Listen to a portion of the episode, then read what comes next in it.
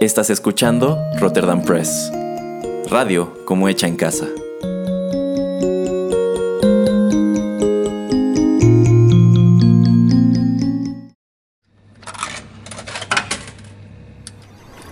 Los videojuegos han deleitado tus sentidos en la pantalla y ahora lo harán en la radio a través de su música.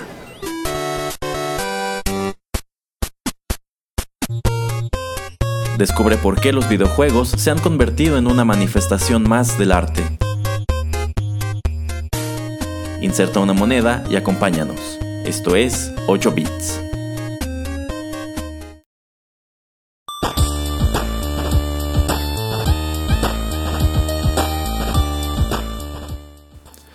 Hola amigos, qué gusto darles la bienvenida a la emisión 28 de 8 bits, un acercamiento a los videojuegos a través de la música. Yo soy Erasmo, nos están escuchando en Rotterdam Press y tengo el disgusto de que se haya colado de nuevo a la cabina el señor Juanito Pereira. Hola, hola, ¿qué tal? Y en esta ocasión abordaremos un tema que ya había anunciado hace unos cuantos programas, el cual por supuesto es sugerencia del señor Pereira. Mentiras. Solamente a él se le ocurre abordar un producto tan infame como el que tocaremos en este programa. Claro que no. A ver, señor Pereira, deje de negar su responsabilidad y díganos sobre qué hablaremos en esta emisión. ¿De las tortugas ninja? No, no hablaremos de las tortugas ninja. Ah, no, de Battletoads. Estaría chido hablar de Battletoads, pero tampoco es el caso. Ay, bueno, del show de Super Mario Bros. Exacto, señor Pereira. Hablaremos en esta ocasión de The Super Mario Bros. Super Show, una serie animada que se transmitió entre septiembre y diciembre de 1989 en los Estados Unidos, producida por Dick Entertainment y la cual pues tiene un estatus importante en la historia de los videojuegos porque esta fue la primera serie animada inspirada en uno de ellos, como el título sugiere por supuesto que en la franquicia de Mario, propiedad de Nintendo. Eh, fue la primera serie animada inspirada en estos personajes. Y pues tiene un estatus legendario porque se trató de una caricatura popular en su momento, sobre todo de este lado del mundo. Eh, si bien conforme ha pasado el tiempo ha adquirido una, un estatus de infamia que a decir del señor Pereira está, muy merecido. Para mí no tanto, pero bueno, es de lo que hablaremos en esta emisión. Comencemos con el primer tema musical, el cual es por supuesto el opening. Hey, paisanos, it's the Super Mario Brothers Super Show. With the Mario Brothers and plumbing's a game. We're not like the others who get all the fame. If your sink is in trouble, you can call us on the double. We're faster than the others, you'll be hooked on the brothers.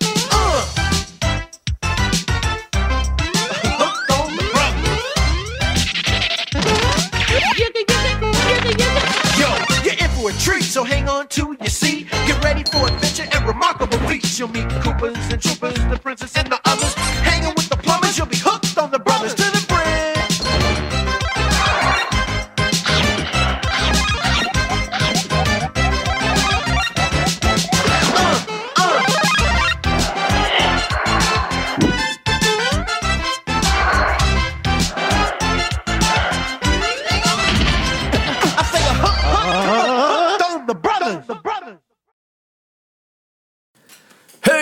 Paisanos, it's the Super Rotterdam Pro Super Show. qué asco, qué asco. Ese fue el tema de entrada de The Super Mario Bros. Super Show. Eh, tal como se escuchaba en la televisión en 1989. Este, esta pieza musical es composición de Jaime Saban y de Shuki Levy. No sé si a usted le suenen estos nombres, señor Pereira. Saban, que no es el de los Power Rangers. Exacto. Ah, Jaime Saban es un eh, productor, también compositor. Este, bueno, es una persona muy involucrada en las caricaturas de los 80.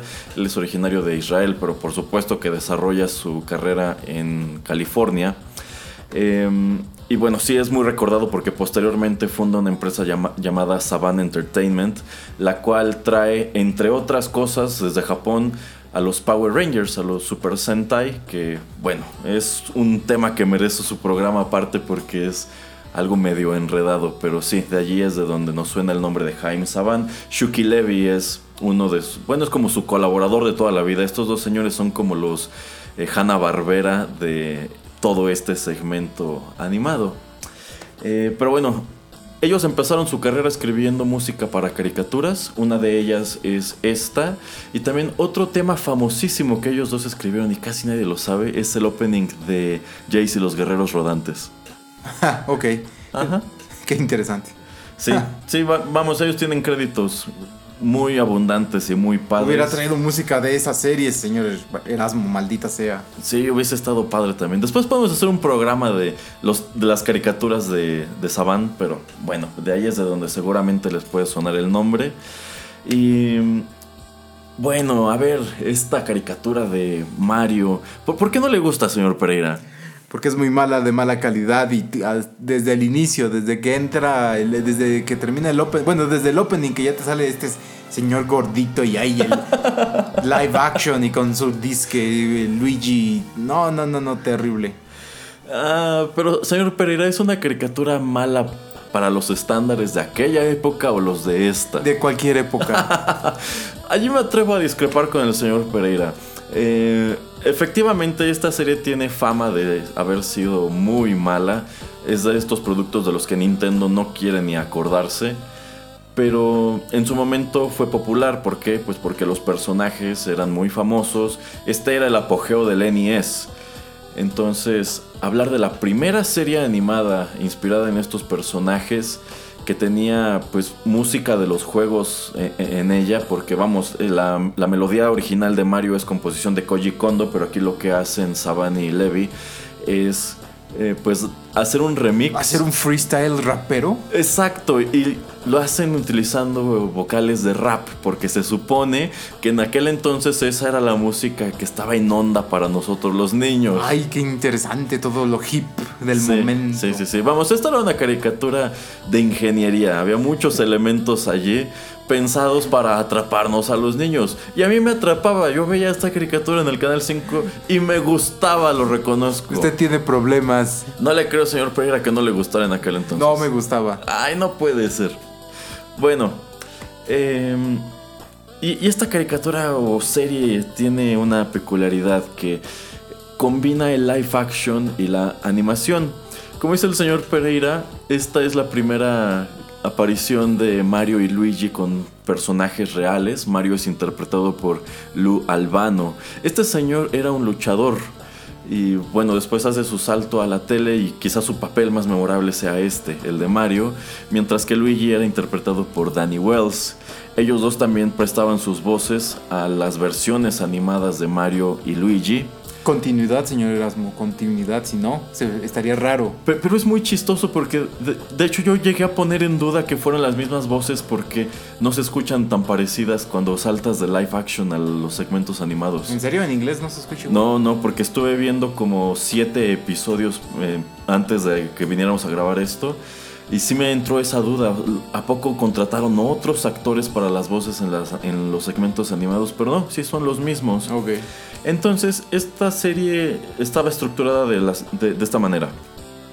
Al principio era un segmento, un skit eh, live action en donde están Mario y Luigi en su casa.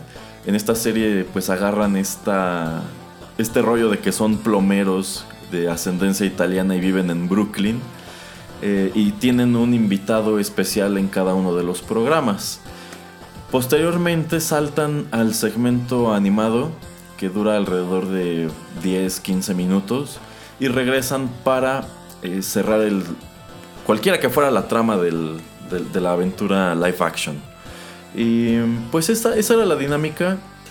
Posteriormente cuando se cancela la serie y comienza a retransmitirse, en algunos canales de hecho omiten por completo el aspecto live action y solamente toman los segmentos animados, que yo quiero suponer que en su momento eran los más atractivos para los niños.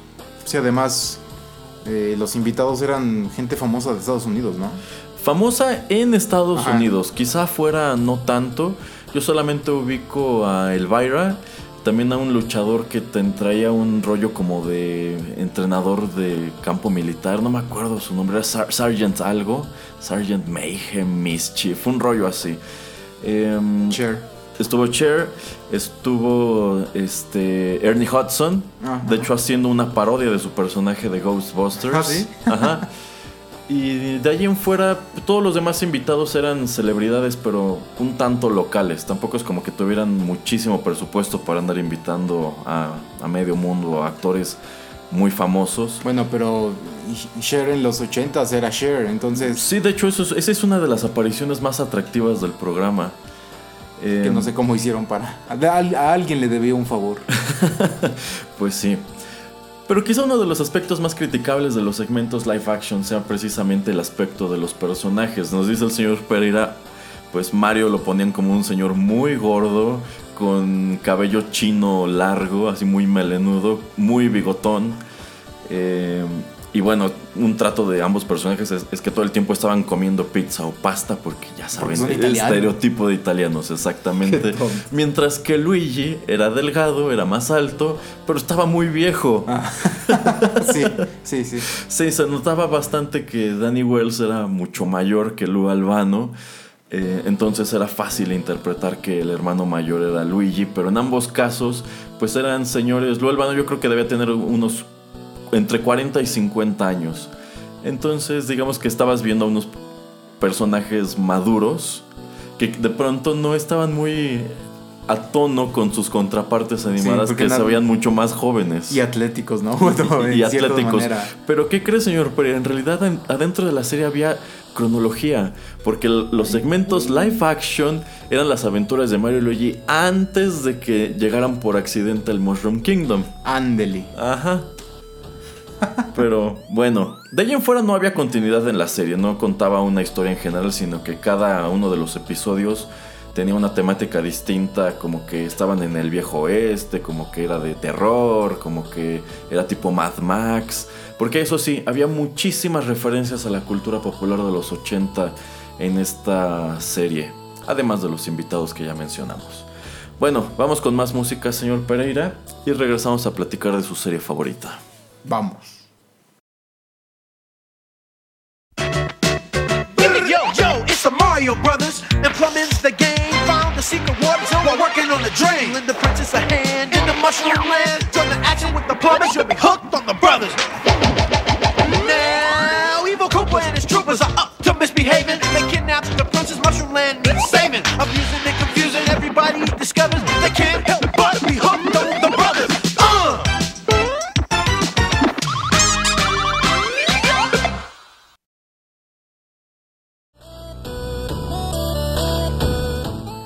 De nuevo, composición de Jaime Saban y Shuki Levy, eso fue Plumber Rap. Este es el opening adentro del programa, porque ya les presentamos el opening del show, pero cuando hacían la transición de live action a animado, ponían otro opening que es este. En realidad es como una regrabación del primero. En realidad se podría decir que esto está de más. Estos fueron los precursores del Inception. Ándele, señor Pereira, esto es como una especie de Inception. Por supuesto que, es, que esto lo graban utilizando como base la pista, de, la, la pista escrita por Koji Kondo. Y fíjense, esta caricatura no se caracteriza por tener una banda sonora muy amplia, pero sí muy fidedigna a los juegos. Toda la música incidental se desprende de los videojuegos. Eh, en este punto de la historia de Mario solamente existían en América dos títulos, que son eh, el primer Mario, el que venía con el NES, y Mario 2, o la versión americana de, Doki Doki Panic, porque sabrán que Mario 2 en realidad es como una, una adaptación de un juego que apareció antes con temática como oriental, se llamaba Doki Doki Panic. Y en vista de que Nintendo no creía que el Mario 2 que apareció en Japón, que realmente era un refrito del primero, fuera a jalar en Estados Unidos, buscaron un juego más colorido y con otra dinámica de juego. Solamente reemplazaron a los personajes originales por Mario, Luigi, Toad y Peach, o Toadstool como se llamaba en aquel entonces. Y ya, lo lanzaron en Estados Unidos y Latinoamérica como Super Mario 2. Y en la serie animada hay muchísima influencia de estos dos juegos. Yo diría que sobre todo del 2 porque es muy común ver a personajes como los Birdos. Uno de los personajes o antagonistas principales es Mauser, uno de los juegos, uno de los jefes del segundo juego. Los Shy Guys. Los Shy Guys que curiosamente son de los pocos personajes que, se, que, que salen de este Mario 2 y se quedan adentro de la franquicia de Mario, porque muchas otras cosas las omiten por completo. Entonces mucha música incidental se desprende de Mario 2 que a pesar de que quizá no sea el juego favorito de muchos, eh, tenía música muy memorable. Por lo menos yo me acuerdo mucho de la banda sonora de este título. A mí se me hacía un juego totalmente diferente, como dices, al primero y al 3, porque digo, desde que tengo uso de memoria conozco como... Creo que conocí primero el 3 antes de conocer el primero. Entonces como el segundo como que me hacía mucho ruido y la verdad no me gustaba tanto. No porque son juegos... Ok, los dos son de plataformas, pero en el primero Mario y Luigi se controlan igual y el, y el juego es muy lineal. En cambio en el segundo, cada uno de los cuatro personajes tiene tratos distintos, como que Mario es el equilibrado, Luigi salta muy alto, eh, Toad es muy rápido, cosas así. Y este tipo de características en realidad no regresan para, para Mario 3. Mario 3 es muy parecido al primero, pero con muchísimos más elementos como power-ups y el mapita, cosas así por el estilo. Entonces, eh, yo, yo digo que Mario 2 resalta mucho entre los juegos que aparecieron para el NES por eso, porque es muy colorido y tiene un buen número de peculiaridades que solamente estuvieron allí. Y el que salió para el Mario 2 que salió para Japón son los Lost Levels luego, ¿no? Exacto, el, juego que apa- el segundo juego que apareció en Japón llega a América varios años después. En realidad a nosotros nos llega cuando lanzan este juego de All Stars. recopilación del Super Nintendo, el Super Mario All Stars, en donde venía Mario 1, 2 y 3, pero con gráficas de Mario World, y también The Lost Levels, que es el Mario 2 original. Y en algunas copias de este cartucho también te incluían Mario World de cajón, pero creo que esas eran raras. De hecho era un muy buen cartucho, a mí me encantaba. Usted lo tenía, ¿no? Sí, yo lo tenía. Quién sabe dónde quedó, pero yo, yo llegué a tenerlo. Estaba muy padre. Pero pues sí, la serie animada tomaba muchísimos elementos, sobre todo del segundo juego. Esto era muy notorio en los personajes, en que aparecía, por ejemplo, la alfombra voladora Ah, sí, sí, que sí. No, no no aparece en ningún otro juego. Eh, y también en el aspecto de Bowser, que en aquel entonces todavía se llamaba King Koopa. Pero se ve bien feo y también los Cupatrupas se ven bien feos. Pero es que en realidad el diseño que tenemos actualmente de Bowser es el de Mario 3. Ajá. Antes de Mario 3, Bowser era como lo veíamos en esta serie, era todo verde. Este, todo más lagartijo. Ajá, exacto, tenía un... Porque ahora se ve tipo más como... Como un dragón. Ajá, como dragonado. Ajá, antes parecía más como un cocodrilo antropomorfo con un caparazón de tortuga con picos. Pero los Cupatrupas no parecen ni tortugas, también parecen como algo que salió de, de- de Bowser. o sea, Eh, tienen, sí. o sea, no se parece, es a lo que voy, que no me gusta por eso el diseño. Pues sí, tiene sus peculiaridades. Se ven feos, o sea, se, no, se- no, no- los otros personajes se ven más chidos, aún los que son este, malos, Ajá. el diseño se ve mucho mejor realizado. Mm, Estoy de acuerdo con eso. En, en específico de, lo- de los Koopa Troopas, no, no se parecen a ninguna otra encarnación de estos personajes. Eh, pero vamos, esta incon- inconsistencia en el diseño aplica incluso a Mario y Luigi. Porque del mismo modo que Bowser que tenemos hoy es como todavía el que vimos en Mario 3, no había como tal un diseño, llamémoslo oficial de Mario en, este punto. Porque el Mario de los promocionales del primer juego, eh, incluso lo- los overoles no eran del mismo color. Y mm, después aparece el de la portada del 2, que ya es como más parecido al que tenemos, chaparrito, panzón, con sus overoles, eh, cachetón. Así como usted. Cállese. Y ya llega el de, el de la portada de Mario 3, que es más o menos el que persiste hasta nuestros tiempos. Ok. Pero bueno, otro trato que también me parecía muy curioso de esta serie era que Mario y Luigi tenían como su, su catchphrase, Ajá. que era pasta power. ¿Eran jamaicanos o qué? No tengo idea, pero, pero a cada rato hacían como un juego de estos de manos y terminaban gritando pasta power. Era cuando ahora sí eh, entraban en acción y derrotaban a todos los malos. Era como su caguabonga. Era como su caguabonga. Usted tiene toda la razón, señor Pereira. ok, vamos con más música.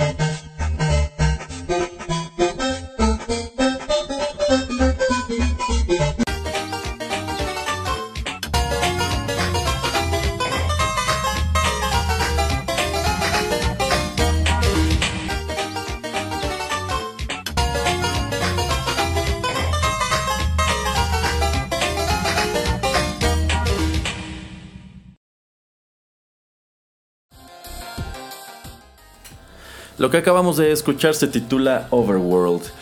Esto se escuchó originalmente en Mario 2, es también composición de Koji Kondo, es el tema del primer stage. Cuando tú empezabas este juego, esta era la canción que escuchabas al principio. Eh, aquí es, una, es un arreglo realizado también por Jaime Saban y Shuki Levy para la serie animada y forma parte ya de la música incidental que podías escuchar en los segmentos animados. Les decía que la serie tiene y no tiene mucha música. La tiene porque en realidad algo que de lo que me percaté ahora que la estaba repasando es que el segmento animado siempre tiene música, nunca tiene silencio y es increíble cómo cambian de tema musical en cuestión de segundos de manera muy abrupta. Utilizan eh, este tema, utilizan también el de los jefes del segundo juego, utilizan el de eh, los niveles subterráneos del primer juego. Sí, sí. Este, pero e- es algo de lo que me percaté. Todos los segmentos animados están llenos de música y en algunos casos está muy mal mezclada. Ha- ha- Hay algunas partes en donde casi no escuchas los diálogos porque la música está muy alta. Oh, ok. Ajá. Em, pero utilizan 100% música de los juegos. No escribieron, digamos, composiciones originales para la serie. En ese aspecto yo creo que es muy llamativo porque hay muchos otros productos que no hacen esto. Yo creo que mucho como para no caer en el cliché o verse como baratos de, Sí, sí, de no tener, como no, ten- no ser inventivos. Ajá, no ser inventivos, pero aquí no les importó. Y otro aspecto que cuando era niño me gustaba bastante era que utilizaban efectos de sonido también extraídos Ajá, del, juego. Exactamente. Entonces podías escuchar el salto como se escuchaba en Mario 1, eh, cuando tomaban las flores de fuego, los hongos, las monedas. Ajá. Entonces, en ese aspecto yo creo que sí es una serie muy fidedigna a su material de origen y trata de parecerse pues dentro de lo posible. Pero bueno, antes de que sigas Ajá. con otro tema, la música se escuchaba mejor, ¿no? Digo, porque en el cartucho pues se escucha en 8 bits, Ah, sí, sí, no, no, no utilizan las composiciones de 8 bits, sí, son... eh, como un arreglo. Sí, son arreglos como el que acabamos de escuchar. Ahora, ¿qué tan fácil es encontrar esta música incidental en internet? Es muy difícil. ¿Por qué? Bueno, pues sucede que con los años Jaime Saban se convirtió en un hombre poderoso en lo que respecta al mundo de la televisión. Y a la fecha lo es. O sea, Jaime Saban, así como hacía las carreras de los actores de Power Rangers, lo- los destruía. Por ejemplo, de, lo- de la primera generación de Power Rangers, prácticamente todos hablan pestes de él. Ok. Todos tienen canales de YouTube en- y están seguidos en convenciones y sí es muy notorio que pues tienen malas o malos recuerdos de cómo era la convivencia con Jaime Saban, sobre todo Billy, porque ¿Oh, sí? porque a- a Billy lo corrieron muy gacho de la serie. Ok. Eso también es tema para otro espacio, pero eh, pues sí, Jaime Saban en su, en su apogeo era un hombre muy influyente en la televisión de Estados Unidos y siendo así por supuesto que es muy celoso de sus propiedades. Entonces uno de los productos que más cela por algún motivo es la música incidental de Super Mario Bros. Super Show. Mm, El único que encontré rascando pues un muy buen rato en internet fue este que acabamos de escuchar, Overworld. Los demás, eh, no, por más que busqué, no. A ver si no lo terminan demandando, señor eh, Es algo que me preocupa un poco, que nos vayan a tumbar el programa porque Jaime Saban se entere y de pronto llegue un, un ejército de Power Rangers rojos a la puerta y... Golpeadores. Ajá, y destruyan todo. pues sí. Eh, vamos con otra canción y yo estoy seguro que en cuanto la escuchen, tanto el señor Pereira como ustedes dirán, ¿eso qué diablos tiene que ver con la caricatura? Pero tengo un punto.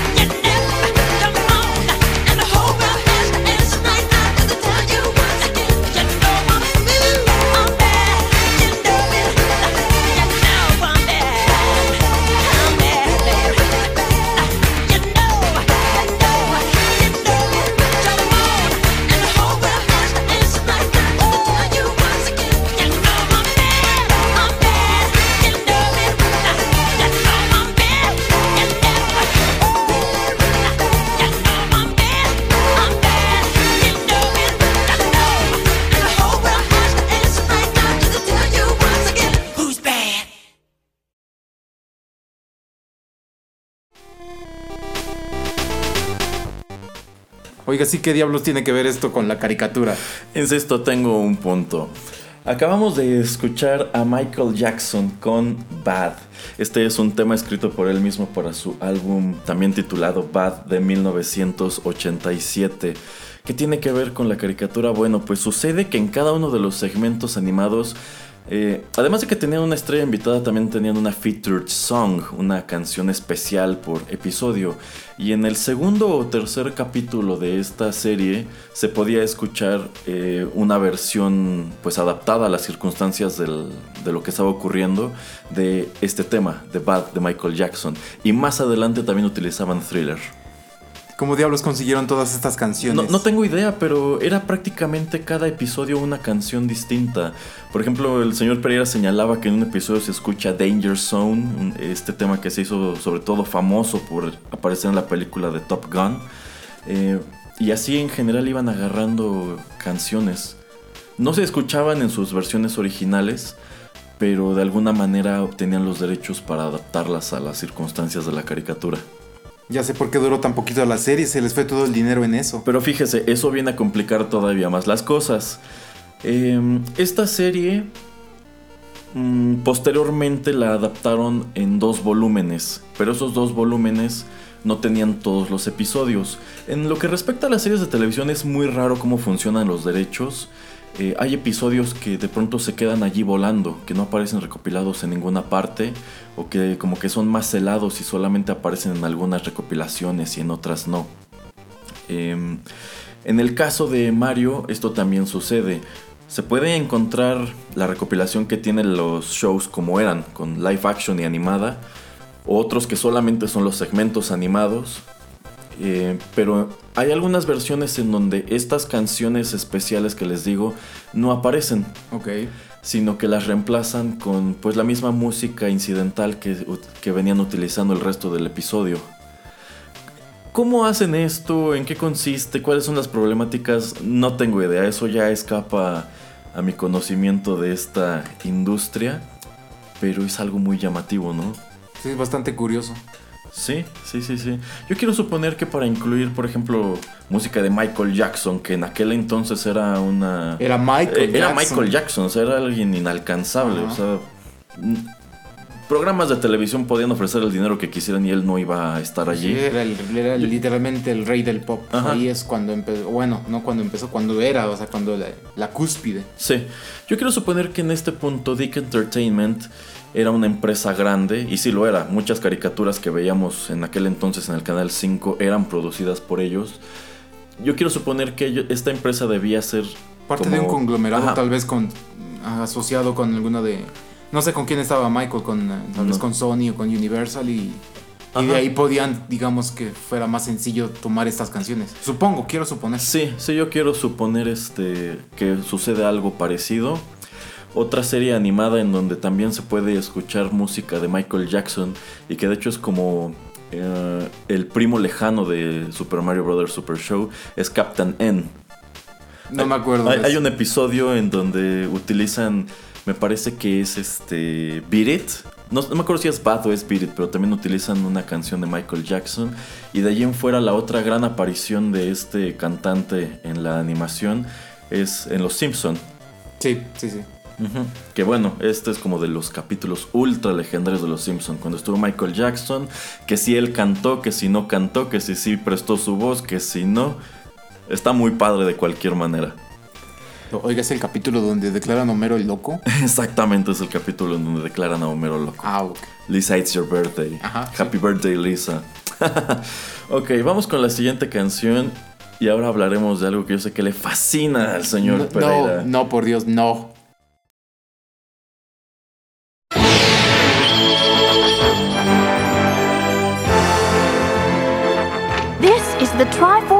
Wisdom, Link. The evil wizard Ganon has the Triforce of Power.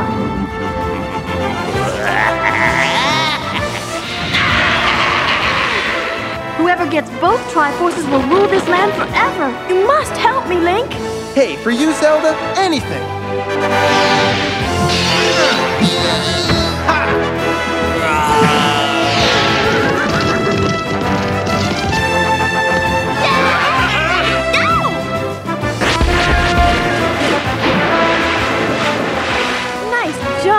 Hero. Hey, excuse me, princess.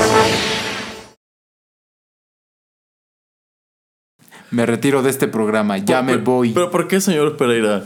Porque usted me hace bullying con esto. Hey, excuse me, Pereira. Qué asco. No, no, no. Ya me voy, ya me voy. No, señor Pereira, quédese. A ver, acabamos de escuchar el opening de The Legend of Zelda. eh, también arreglado por Jaime Saban y Shuki Levy sobre un tema escrito por Koji Kondo. Esto no debería de existir. A decir de muchas personas allá afuera, no, no debería de existir. Bueno, sucede que los viernes eh, esta serie desbloqueaba algo especial. Desbloqueaba. Sí, desbloqueaba porque por lo menos la primera vez que yo vi esta, esta serie animada de The Legend of Zelda dije, bueno, yo sentí que había desbloqueado algo muy especial, ¿no? Bueno, funcionaba así. La serie se transmitía en Estados Unidos de lunes a viernes. Eh, de lunes a jueves era la mecánica que ya les dije. Live action, animado, live action. De Pero- Mario. De Mario. Pero los viernes era live action de Mario, animación de The Legend of Zelda y live action de Mario. Eh, y bueno, ellos lo presentaban como algo súper especial, ¿no? Tienes que esperar hasta el viernes para ver el episodio de The Legend of Zelda, que era otro juego famosísimo en ese punto, que creo que ya había salido, ajá, los dos que aparecieron para NES ya estaban disponibles en, en este año. Em, No, ya basta, deje de hablar de esto. Así es, así es como se pierde rating en este programa y en este podcast. Pero esta es una serie históricamente relevante porque esta es la única serie que se ha hecho hasta la fecha inspirada en The Legend of Zelda. Y ni ganas les han quedado. De, de Mario hay otras y también está allí la película live action con Bob Hoskins. Pero de Zelda no hay nada más. No lo han vuelto a tocar. Qué bueno. Y a decir de muchos eh, analistas de este show, lo peor de todo, de todo él eran los clips de The Legend of Zelda de los viernes, que a mí me encantaban. Usted tiene problemas desde hace muchos años, señor. bueno, es que sucede una cosa, señor Pereira. A nosotros cuando éramos niños nos tocó ver esto doblado al español. Entonces, en el doblaje omitían por completo el famosísimo ¡Hey! ¡Excuse me, Pereira! No, no, no. eh, Pero, pero para quienes veían la, la caricatura en inglés, esta catchphrase que le hicieron a Link era así como lo más irritante del mundo. Y sí, en el primer episodio, órale, te lo paso, pero es un trato constante. de- En todos ¿Es los su episodios. catchphrase? Sí, es su catchphrase. En todos los episodios lo dice como no tres, cuatro, cinco veces para todo lo que. no. Todo lo que suceda, que se cayó un plato. ¡Hey! ¡Excuse me! no. Que Zelda se tropezó. ¡Hey! ¡Excuse me! Ya cállese. ¿Pero por qué, señor Pereira? Irrita los escuchas. ¡Hey! ¡Excuse me, Pereira! bueno, eh, cosas positivas de este show No, de The Legend of Zelda. cero, ninguna. No, sí, sí, sí las tiene. En primer lugar, los efectos de sonido que se escuchan desde el opening. eh, Por ejemplo, a mí, me, a mí me encantaba este sonido que hace la espada de Link cuando dispara. Eh, también como cuando mata a los enemigos se escucha igualito que en el juego cuando desaparecen. ¿Cómo sé? Algo así. este, cuando recoge las rupees. Vamos. Al mismo. O sea, se nota. que- fidedigno. es, es fidedigno. Cosas que no me gustaron, más allá de la catchphrase de Link, yo siempre detesté el diseño de Zelda. Se me hacía muy feo, Feísimo. feísimo. No hay otro juego en donde Zelda se parezca a esto. Y otro rollo llamativo es también el diseño de Ganon. En ningún juego Ganon se parece a esto. No, no, no. O sea, en los juegos que existían para entonces, él aparecía como un, eh, una especie de jabalí antropomorfo, pero de color azul, así, todo eh, grandote y gordo. Ajá. Y aquí parecía como un jabalí amarillo, flaco, con una túnica morada. Parecía como una especie de Gargamel. y bueno, también era un villano medio. Pues muy de, de la época, de estos villanos torpes que nada les sale bien. Cada episodio tiene un plan distinto y siempre fracasa. Bueno, es un show para niños. Pues sí, ¿Qué- qué sí, era, era un show para niños. Y otro aspecto atractivo de esta serie es que la Trifuerza era la Trifuerza de aquel entonces, que nada más eran dos triángulos, no tres. En realidad el rollo de los tres triángulos nos viene desde el A Link to the Past, que apareció después. Pero sí es tan infame la reputación de esta serie, que desde entonces Nintendo no se ha atrevido a hacer algo parecido que parte de Zelda. Qué bueno. Pero lo que sí es que he escuchado rumores que con el éxito que tuvo, por ejemplo, Game of Thrones y este un poquito lo de Castlevania en Netflix, Ajá. quieren como ver o están investigando o viendo cómo pueden hacer una nueva serie de Legend of Zelda, pero la verdad lo que estaba yo pensando antes de que grabáramos este programa, el se, para mí el, el problema más grande que tiene Legend of Zelda es que nada más el único personaje principal pues es Link. O sea, no hay, no tienes una historia mucho atrás de- del, del personaje. O sea, está Zelda, Link, Ganon y se, ate- y se acabó. O sea, no, ¿quién tienes que sean personajes secundarios? No Hey, existen. listen. Cállate, no. También está Navi, señor Pereira. Sí, no. sí, no. Ajá. O sea, no puedes tener como una serie de lo que sea, animada o live action, con estos personajes porque tendrías que crear un mundo que pues en realidad no existe y tendrías que darles problemas y situaciones, circunstancias para los personajes, como te digo, secundarios para ahora sí crear todo un mundo y eso no existe ni en el juego más nuevo de, de Legend of Zelda existe eso. Pues no, y más si tomamos en cuenta que Link es un protagonista con cero personalidad. Link no habla en ninguno de los juegos. Más allá de sonidos como los grititos que le han puesto últimamente cuando se lastima o cuando ataca, pero no tiene una voz oficial como No. es el caso de Mario, que bueno, él tampoco habla mucho. No, casi no. Eh, yo que he estado leyendo los mangas de Zelda, quizá podrían funcionar como pequeñas películas nada más. Como Pero tal, animadas. una serie... Ah, sí, animadas. Live action no creo. Y como tal, una serie animada eh, así larga, también lo dudo muchísimo. Pero los rumores de la serie animada de Zelda vienen desde tiempos del Nintendo 64. Que iban a hacer la serie de Zelda, que después la película live action, otra vez la serie. De hecho, más recientemente es cuando salió la serie de Castlevania de Netflix, que está padre. Entonces, eh, allí se menciona la posibilidad de que Nintendo se animara ahora sí a aventarse a hacer otra serie animada de Zelda. Pero, pero Castlevania tiene más lore y tiene como. O sea, puede tomar prestado de otros cuentos, de todo lo que es la mística de Drácula, etcétera. O de ciertas épocas que sí en verdad existieron.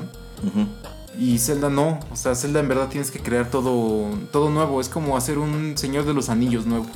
Exacto. Entonces, hablando de la serie animada de Zelda, mejor que no la hagan. Ojalá que, que dejen las cosas como están. Sí. Y que el señor Pereira guarde su bello recuerdo de No, nada. esta caricatura. No le crean. Well, excuse me, Asco. Pereira. ok, vamos con nuestra última canción y el señor Pereira se pondrá a bailar.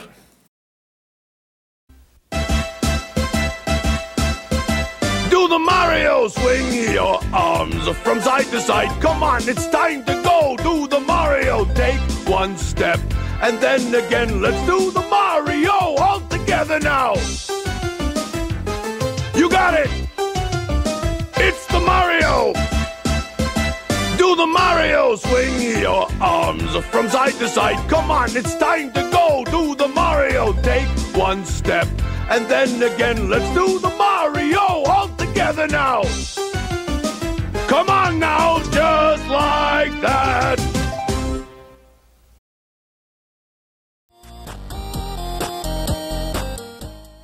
Oiga, señor Pereira, Espérese, ya tomé asiento, ya deje de hacer el Mario, maldita sea. pero señor Pereira.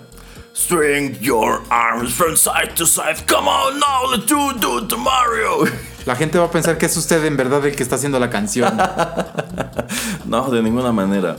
En fin, acabamos de escuchar Do the Mario. Este es el ending de The Super Mario Bros. Super Show. También es composición de Jaime Saban y Shuki Levy. Las vocales son interpretadas por Lu Albano, el actor que daba vida a Mario en Her- los segmentos her- hermosa, hermosa canción. Ah, sí, preciosa. y bueno, es, es- es memorable cómo pues aparecía el personaje allí haciendo el Mario y ap- desaparecía y aparecía más lejos y aparecía más cerca. Eh, pero yo de lo que más me acuerdo es que cuando esto terminaba, se- como que se tropezaba un poquito y daba un segundo paso que yo no sé por qué diablos no lo editaron. Parecía que se iba a caer. No había presupuesto. Yo creo que no había presupuesto. Pero bueno, eso, eh, lo ya con esto abordamos prácticamente toda la música que está disponible en internet de esta caricatura. Qué bueno. Ya de ahí en fuera solamente sería encontrar la música incidental tanto de los animados de Mario como Zelda, pero en realidad ya no es mucho. Y son pues piezas muy muy cortas. Lo importante ya lo escuchamos. Lo peor ya pasó, señor Pereira. Ay, que me no voy a poder dormir esta noche. pero ¿por qué? Mire, señor Pereira, si usted cree que esta caricatura era mala es porque usted no vio la que hicieron después inspirada en Mario 3. Y- Creo que en verdad así tengo vago- vagos re- recuerdos de haberle puesto al canal y igual y le dejaba porque no había otra cosa, pero lo dudo, en verdad no, no recuerdo haber visto semejante abo. No, no. No, no, se no. llamaba The, The Adventures of Super Mario Bros. 3. Así de que el 3 de dónde viene. Sí, sí, Y posteriormente hicieron otra serie animada inspirada en Mario World, en donde aparecía Yoshi y todo. La de Mario World era horrible, era aburridísima, los dibujos estaban feos, la animación espantosa. Entonces, si comparamos estas series, la verdad es que la que abordamos hoy está muy bien hecha y sale muy bien parada. Es- espero que nuestros eh, escuchas entren a YouTube a buscar esas otras dos series y nos digan cuál estaba menos, menos peor. Sí, sí, deberían hacerlo. Bueno, ya para terminar, fíjense que otra peculiaridad que debí mencionar es algunos bloques es que es- esta serie animada es la que empezó la hoy larguísima tradición de presentar a Luigi como el hermano más torpe, más bobo, cobarde, eh, vamos, como lo que es Luigi hoy día. Porque era muy común que, eh, sobre todo cuando tenían que pelear contra los Koopas y rollos así, pues Mario iba luego, luego y Luigi por lo regular trataba de pues, hacerse pato o echarse a correr. sí. ¿Qué, cuánto daño le hicieron al pobre Luigi? Ya hoy en día lo bulean en cualquier juego. Sí, sí, ya es su realidad inescapable. Pero bueno, con eso llegamos al final de esta emisión. ¿Algún último comentario, señor Pereira? Perdónenos, escuchas. La verdad, borren esto de su memoria. No, no abandonen Rotterdam Press, por favor, por haber escuchado esto. ¡Ey! ¡Excuse Ya, ca- no. me, Pereira! Discúlpanos, disculpa. No, dígalo como Link, señor Pereira. No, Bueno, ya. Pues muchísimas gracias por la sintonía. Esperamos que hayan disfrutado este repaso sobre pues la primera serie animada de Mario y de Zelda, la cual es recordada pues de manera muy polarizada eh, por pues por todos los que la conocimos. Eh, para la siguiente emisión de 8 bits les tengo la música de Maximum Carnage, uno de los videojuegos más populares de Spider-Man en el Super Nintendo. eh, que tiene música muy interesante. Tiene poca música, pero toda ella pues va por el lado del rock. Y esto nos llevará a abordar una anécdota bastante curiosa de este juego. Entonces no se pierdan dicha emisión. Eh, para el momento que ustedes escuchen esto, seguramente ya estrenamos la emisión 13 de TechPili en la que hab- hablamos de qué, señor Pereira. acerca de hacer compras en línea. Exacto. Eh, riesgos, beneficios, todo lo que usted quería saber de las compras en línea y jamás se atrevió a preguntar. y la próxima semana en Arena les presento un tributo a Vinnie Paul, el ya difunto baterista de Pantera. Pues por ahora es todo, muchísimas gracias por la sintonía, nos saludamos muy pronto en Rotterdam Press. Bye. Adiós.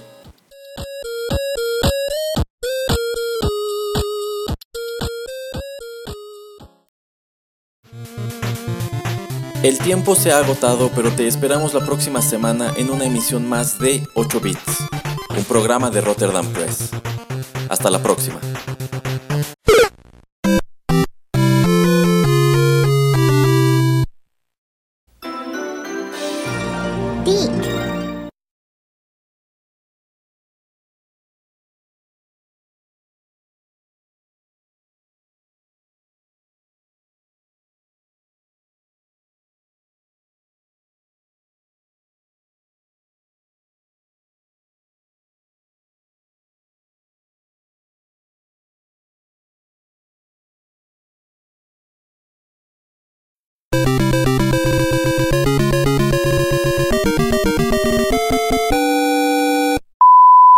¿Qué tal? Qué gusto darles la Vieja vi- mula, ya no es lo que era, ya no es lo que era. ya no.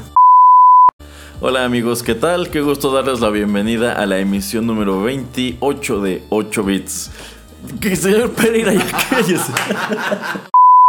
Y también otro tema famosísimo que ellos dos escribieron y casi nadie lo sabe es el opening de Jace y los Guerreros Rodantes. Tronando entre las estrellas para salvar el universo de las mentes monstruosas. Jace busca a su padre para unir la raíz mágica y conducir su alianza del rayo a la victoria contra la forma cambiante del jefe Sa. Los guerreros rodantes batallan, los rayos brillan. Una extraña fuerza siento sobre